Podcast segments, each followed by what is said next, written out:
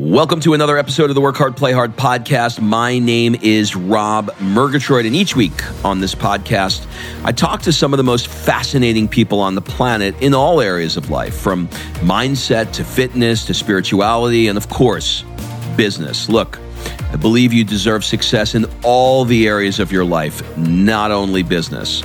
But before we get into today's show, you may want to join us on our next Work Hard, Play Hard experience.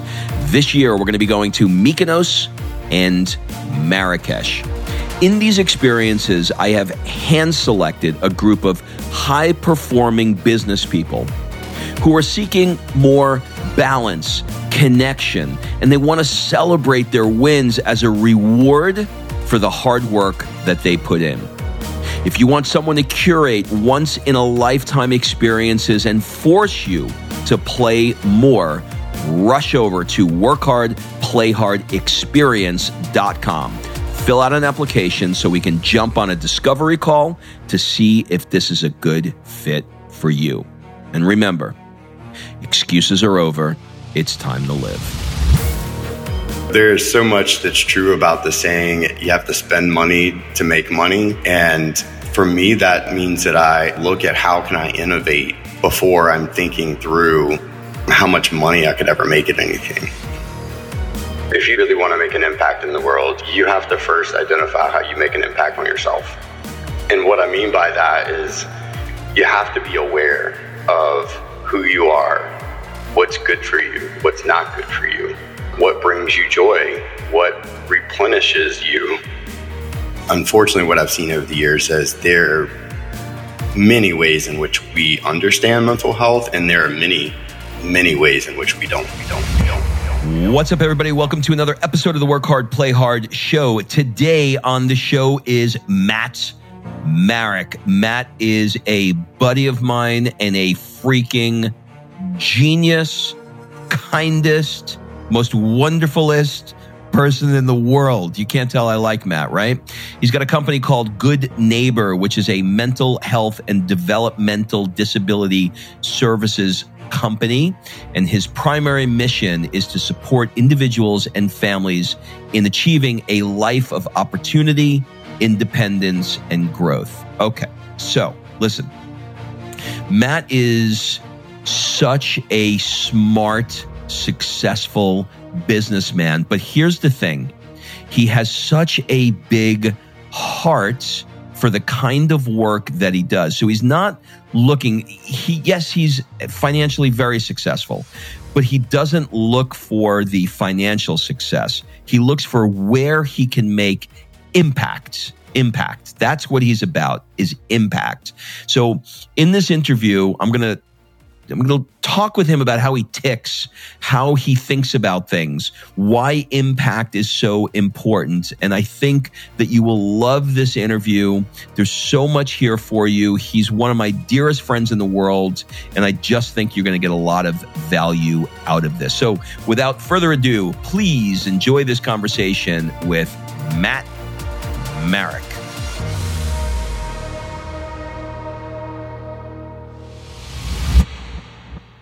Matthew, welcome to the show. Thank you, Rob. Glad to be involved and uh, get to speak with you today, as always. Our mutual friend Tony said to me, you know, Matt is like one of these guys where he'll go as deep as you're willing to go with him, but he's always going to beat you. He's always going to go deeper.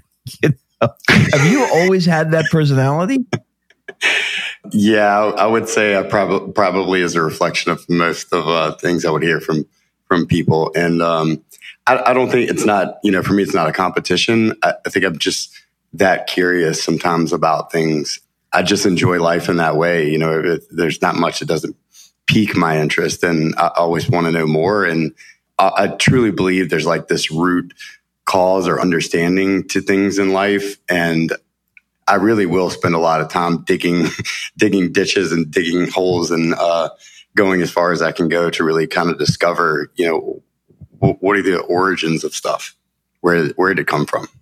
Yeah, well, let, let's do this. Let's let's kind of start a little bit of, at the beginning. You're you're like one of these guys for me that just has this spectacular ability to really fully and deeply understands the why behind the things that you do, the why behind what other people do, and you're always seeking that out. So I want to start this conversation by talking about how you watching your grandparents care for someone who was uh, intellectually disabled, how that mm-hmm. impacted how you view empathy today. You know, Rob, I, th- I think as a whole, our environment at, at, you know, prior to even bo- being born into the world is shaping us. And my grandmother was just an incredibly empathetic person. I think she, I never heard her speak bad about anyone. I would see her. I remember when I was really young, seeing um, an interracial couple in, in Virginia. We're not, we haven't necessarily been the most progressive in looking at that, that thing as being somewhat of a norm. But um, I remember her, somebody saying something that was around us, and and she really speaking to them and look at them like, uh, you don't understand what you're talking about. Like, love is really, it, it's everything. It's how people choose to express themselves to one another and connect to one another. And, you know, at my grandmother's funeral a couple of years ago, I, I just... I've never not stopped hearing the stories of things she's done for people.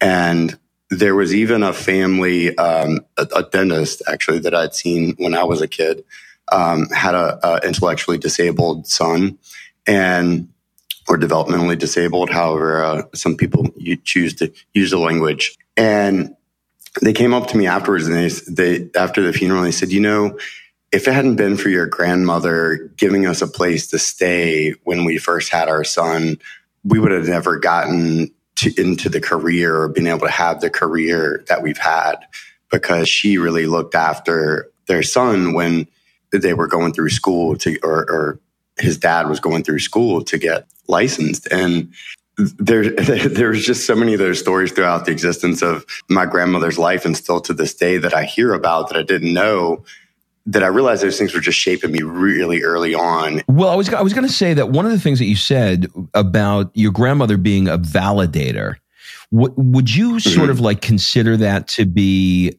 you know, what we're talking about today as emotional intelligence? Yeah, I believe emotional intelligence really is something that uh, significantly is is a part of what we're trying to understand in today's day and age. And you know, being or feeling siloed in society these days, I think has almost become a norm, because we've believed for a little while now, since we've had the ability to connect with one another digitally in the ways that we have, that um, that's connection. And there's something, uh, you know, it's almost replaced in some ways the the humanity of of being face to face with someone and feeling that person's existence in the room. Which for me is a, a much deeper level of how I, I understand people and connect with people. So sort of like where we are in the digital world right now, it's creating this divide where we're not actually taking the time to listen to each other in any meaningful way, and thus creating more separation from each other, more anxiety, more depression. And I would suspect even as, even, you know, as dramatic as it is, or as, as significant as it is, suicide, right? Absolutely. And very unfortunately, you know, I think we've seen the in- increase of that over the past twenty years. I mean, in- in- significant increase in, in suicides. Yeah. I mean, you know, it makes a lot of sense. You know, people seem to me to be quick to dismiss, and they're very, very slow to empathize, uh, particularly in, in, you know, your worlds, you know, being in, being in the business, I guess, I don't know what other word to put it, of, of mental challenges, right? To help, to help people who want to get better at this area of their life. Could you talk about maybe maybe how you view someone with mental health struggles, because you're in that world, you're around it all day long. And, and, you know, it's so easy for all of us to pass judgment on somebody, maybe either not understanding the struggles that they have, maybe not knowing what mental illness is, what mental illness isn't. You know, if I walk in, if I go down the beach here in L A and I, you know, I walk down the beach in Santa Monica, I'm, I'm stepping over, you know, homeless people and, you know, if I'm yeah, being yeah. honest with you, I'm trying to understand the difference between, you know, are these people that don't want to work, that have given up on life, that are on drugs, that have mental illness? And it gets very, very confusing to sort through that and, you know, become empathetic. So I thought maybe you can, you know, shed some light since you're in that world and, and maybe help give people some tools on how they can approach, you know, sort of the world that we're living in now in, in, in the larger cities. I'll first answer that question by both qualifying and unqualifying myself. I am not a clinician. However, yeah. I, I, I did start a company in the mental health and, and developmental disability space uh, at the age of twenty-four. And um, I've been in the field now for almost uh, sixteen years. And I would say my own understanding of mental health has evolved quite significantly from that point in starting the organization until now. And unfortunately, what I've seen over the years is there are many ways in which we understand mental health, and there are many, many ways in which we don't. And to me, that's why I find like right now to be such an incredible time to be involved with it, because people are trying to make sense out of it. It is just one of the biggest issues in the world. And I believe the systems aspect of treatment has to change. Bottom line, we don't have systems that are equipped right now to support people. And your mind and your body are not separated. And the healthcare system as a whole separates it. It's a very siloed system in that way. Um, it's very binary in that way. And my, I, I believe my true calling and some of the work that I'm doing is to reattach in some ways the treatment ability of the mind and the body to be one again. And those conditions are what lead people down those routes, unfortunately. And we don't have enough job programs to offer people where there's employers who are saying, hey, look, I want to be a part of our community in the way that I, I'm helping people who are on the streets get back on their feet and find a job. Yeah, I mean, it's it's really is incredible at how it's everywhere. And, you know, as I travel around the world, I don't see it as much as I do here. You know, there's a lot more poverty in different places of, of the world that I travel. But it's, you know, it's just always so incredible to me to walk down the streets of, you know, what's arguably one of the richest countries in the world. Um, and yet we've got homelessness everywhere. One of the things that it has always been fascinating for me, and I'd like you to kind of just uh, add a little color to this idea, but you are never a guy, from my experience, that follows the money. You're always a guy that looks at impact and what you can do, and that has served you well. Most people, they're trying to create a product, they're trying to sell it, they're trying to make some money and, you know, create an exit. But that's not how you approach things. You approach things Um, based upon impact. Can you talk a little bit about um, how you do that and maybe uh, shed some light on that? Uh, yeah, yeah. I would say, Rob, you know, impact to me is, um, it's what life is really about. And money is just that avenue sometimes in which we can exchange or have an exchange to be able to accomplish what we need to or want to in life. And Um, which is why, you know, I'm I'm really a fan of the work that our, our friend Chris Harder is doing, because, and I've I've mentioned this to him before, you know, it, even speaking to mental health uh, as an issue, one of the biggest concerns in our society and and is is people's finances and whether they feel like they understand money or not. You know, that can create one of the biggest mental health struggles for people in America. I told I told him not too long ago, I'm like, you need to take your curriculum to the school systems. I, I mean, I'm astonished that we require people to file taxes in our society, yet there are very few people who really even understand what that is. And I would say from an impact standpoint, what what drives me on a daily basis is how do we create something in the world that allows people to feel stable in their lives? And um, often, I, and, and I think it's a legacy thing for me too, Rob. I, I, um, I just feel like in life, like my purpose in life is to make the impact in, in the industry that I'm in and, and share the views that I can. And, you know, I feel fortunate that money has followed that. Um, you know, I, I, you know, this story, but, you know, and most people when, when we're asked to go to college, there's very few, I think, that really actually know what they want to do. And when I went to, co- when I was choosing to go to college, I, I had no idea. And I come from a, a line, a long line of like entrepreneurial fam- of people in my family. And so I, I watched my dad at a, most of my life um, be a, a, a sole entrepreneur in the, in the things that he did. So I grew up around that. And I just felt like I, at some point, wanted to own a business that I felt like could make an impact of some sort. And so I researched what most Fortune five hundred C E Os had as backgrounds. And I think like eighty percent at that point in time had a background, had backgrounds in accounting.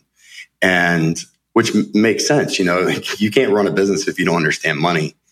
And um, and so I, I ended up going down that route and, and learning accounting, um, which I was always uh, sort of a black sheep in, in the classes. And um, and I think it's just because I, I, I mean, college never felt comfortable to me. I always just ready to get out in the world and do something. And um, And so when I was able to get out in the world, I, I knew I, I wanted to make an impact. And I don't necessarily know where that comes from. I there's part of me that I feel like that was just this thing that I inherited in life. And I saw it in my grandmother and I saw her do that in, in our community. And um, I, and it's in my family. My family's just a very loving, they're just loving people. And I feel very fortunate to grow up in the family that I did. And and see that and uh, feel that from them. And I think that's just what I wanted to do in the world was figure out something that I felt like I could give back to it, that in leaving the world, I would feel like I made a difference in some way. And um, I literally had no idea I would end up in the, in the industry that I did. And I don't, you know, there's so much that's true about the saying, you have to spend money to make money. And for me, that means that I look at how can I innovate before I'm thinking through how much money I could ever make at anything. And for me, it's innovation that does change the world. And that's sort of a cliche term, I think, because it's so overused. But the evolution of, of how I think society works is that we figure out how to cross-pollinate ideas from industries. And that's what I really love doing. I, I'm just... Nothing makes me happier than to run into this idea or see what someone's doing in some other field. And it could literally be anything from music to technology to architecture. It's all exciting to me. And I'm always looking at where's the application inside of the work that I'm doing. That's really the driver, you know, is, is can these ideas make an impact in the world? Because money isn't always, you know, when you're innovating, you don't always know where the money, if it will come or if it's there for the idea. Yeah, you know, it's it's interesting. You know, you and I had, have talked about, you know, this sort of unhealthy relationship that people have between purpose and passion and how it results in a lack of understanding of the self-care that they need to take care of. So sort of on the, you know, on the, the edges of the, the mental health discussion and, you know, what we're talking about now, can you tell me, you know, in what ways as an entrepreneur that you feel like you've struggled with that unhealthy relationship between purpose and passion and, you know, self-care? Yeah. Well, you just asked me about impact. And so one of the things I've most certainly learned over the years is that if you really want to make an impact in the world, you have to first identify how you make an impact on yourself. And what I mean by that is you have to be aware of who you are, what's good for you, what's not good for you, what brings you joy, what replenishes you. I tell people all the time, there are just people in life that are life-giving to you, and there are people in life that are life-taking from you. And and that's that's not to speak bad of anyone. It's just an awareness thing. For me, it's very true, and and it's a feeling that I have around certain people. And um, that balance of purpose, you know, um, when you feel led to really chase after something, you're giving it all you got. And if you're deciding to really make an impact in the world, that's what it takes. It, you have to go all in on it. And at the same time, there has to be an awareness of when you need breaks and when you need to take breaks. Well, let's do this. I can talk to you for ten hours. We're going to wrap up with some rapid fire questions. Uh, first thing that pops in your mind is what I'm after here. What would your friends say is one of your superpowers? I would say being a visionary or, or or manifesting. You've mentioned it before. I really just, I have ideas that I feel like are something that could be impactful. And I literally, I know that's just the route I'm supposed to go. And I go down those routes and I chase them. And um, just as a quick example, Uh, when I first got into the in-home counseling side of the industry and what I do there, it was not profitable for a couple of years. And my accountant and everyone else was looking at me like, what are you doing? And I knew there was something much bigger I was supposed to do with it. And I knew it wasn't what I was doing then, but I also knew it required patience. And it was about five or six years later that we got an opportunity with Anthem to partner to create one of the first in-home counseling programs of its kind in the nation. And it did so well that they uh, created it as a national benefit and scaled it into fourteen other states. You know, for me, vision doesn't always make sense to people. And I also see it as being my job to help make sense out of vision. And I unfortunately see a lot of visionaries in the industries, they just start transcending and not including people. And so it's like, they're they're just a train wreck happening because they're like, we're supposed to go this way. Why, is, why isn't anyone following? And, you know, the empathy side of, of the discussion we were talking about with emotional intelligence before is that talent as a visionary means that it's your job to explain what the future's supposed to look like in a way that people can clearly connect to it. And um, to me, that matters. To me, that's about empathy. I, I have to validate when I have an idea. I have to validate that if I can't explain it very well to someone, that I'm going to create anxiety, distrust, and and in some ways a level of disruption that uh, could harm the organization or the systems that I'm involved with. Yeah, makes perfect sense to me. Okay, different direction. What book have you reread the most? I'm, I'm going to mention two. The first one's going to be uh, Man's Search for Meaning by Viktor Frankl. I discovered that book in my in my dark days through a, a psychiatrist that uh, w- w- I was working with. And why it impacted me so much and why I always keep going back to it is that I think he... the explanation inside of it all is that it doesn't matter what state or or environment or whatever it is that you're in, you have this choice to either choose life or choose suffering. And I, I would think I was just astounded to read some of the content in that book and see just over and over again him choose life in the ways that he did.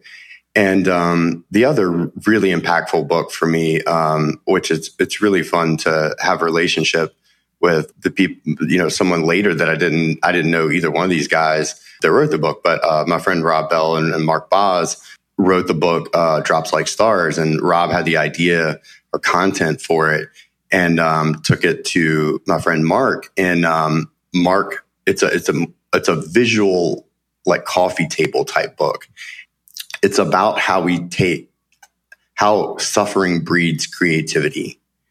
And it's just, a, it's an incredible book from both a visual standpoint and a literary standpoint. It's it's just one of my favorites out there from a creative side too. Yeah. Man's Search for Meaning, uh, Viktor Frankl's book. That is the most, that's the answer to that question from the most guests that I have. It's, uh, you know, it, it I finally, finally took the hit hint and read it myself last year, and wow, wow, oh, man, wow, awesome. wow. I mean, just incredible. Makes you realize life. Okay. Last question before we wrap up. Let's change it up a little bit. What one question would you like to ask me? If you weren't doing podcasting and your mastermind, what would you do? Wow. That's a great question. If I wasn't doing my podcast or my mastermind, what would I be doing? doing with my life or career? Um, career. My brain wants to keep going back to something that I'm currently doing.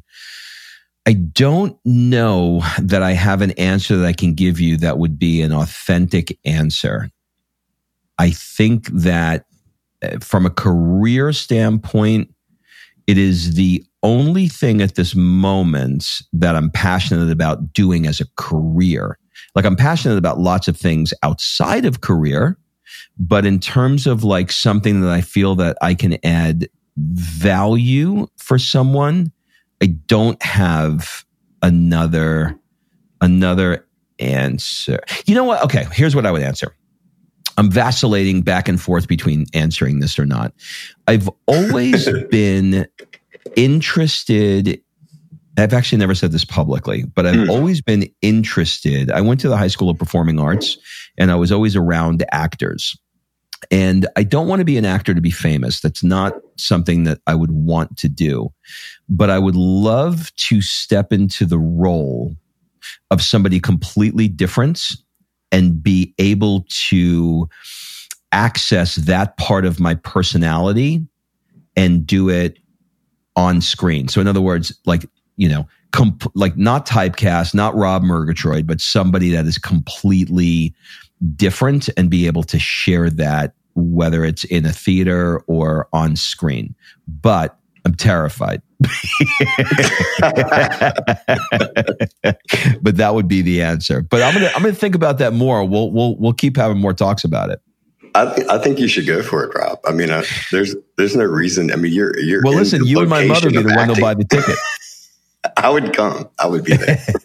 Well, Matt, I cannot thank you enough. We're, uh, do you have any uh, final words, suggestions, or an ask for the people that are listening? You know, I I like to always leave people with with curiosity as a as part of the wonder of of what exists in the world. And for me, I, I do think mental health as as a discussion in, in our society is changing quite significantly. And just to respectively talk about the subject and, and people getting help, there's so many things out there that you can look at to support your mental health. And one of the core impacts that right now that I'm spending a lot of time on is I, I really believe our central nervous system is part of what's controlling our mental health and our understanding of it. And anything you can do to help shift your reactiveness to things in life. And some of the things that I do, and, and you can do your research on it, is red light therapy, sound therapy. Uh, you and I and Kim had a really long discussion on that, of, of just understanding frequencies of sounds that uh, heal our body, really. And, um, also understanding the gut, your microbiome, and how that's affecting you as a person. And we're now understanding that ninety percent of our uh, dopamine and serotonin that's produced um, that affects our mood is in the gut. And even even our heart has neurons. And um, there's so many things that that really, from a mental health standpoint, you need to consider, not just what the brain's doing, but the entire body is doing something that that's affecting you and, and as a whole in your mental health. And I just advocate for people, uh, therapy also, it's just um, talking to someone in itself, getting it out, uh, relieves the body in some way. And yoga, just moving, um, allows the body to break some of these bonds that we, we've held on to in life.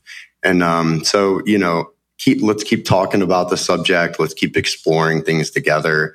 Um, and, and Rob, you know, you're, you're uh, a, a curious man, and, and I really appreciate the opportunity to sit down and explore uh, some of our curiosities together when we do. And uh, I felt like your answer towards acting was a great one, because to me, the tie-in is that you're curious about people.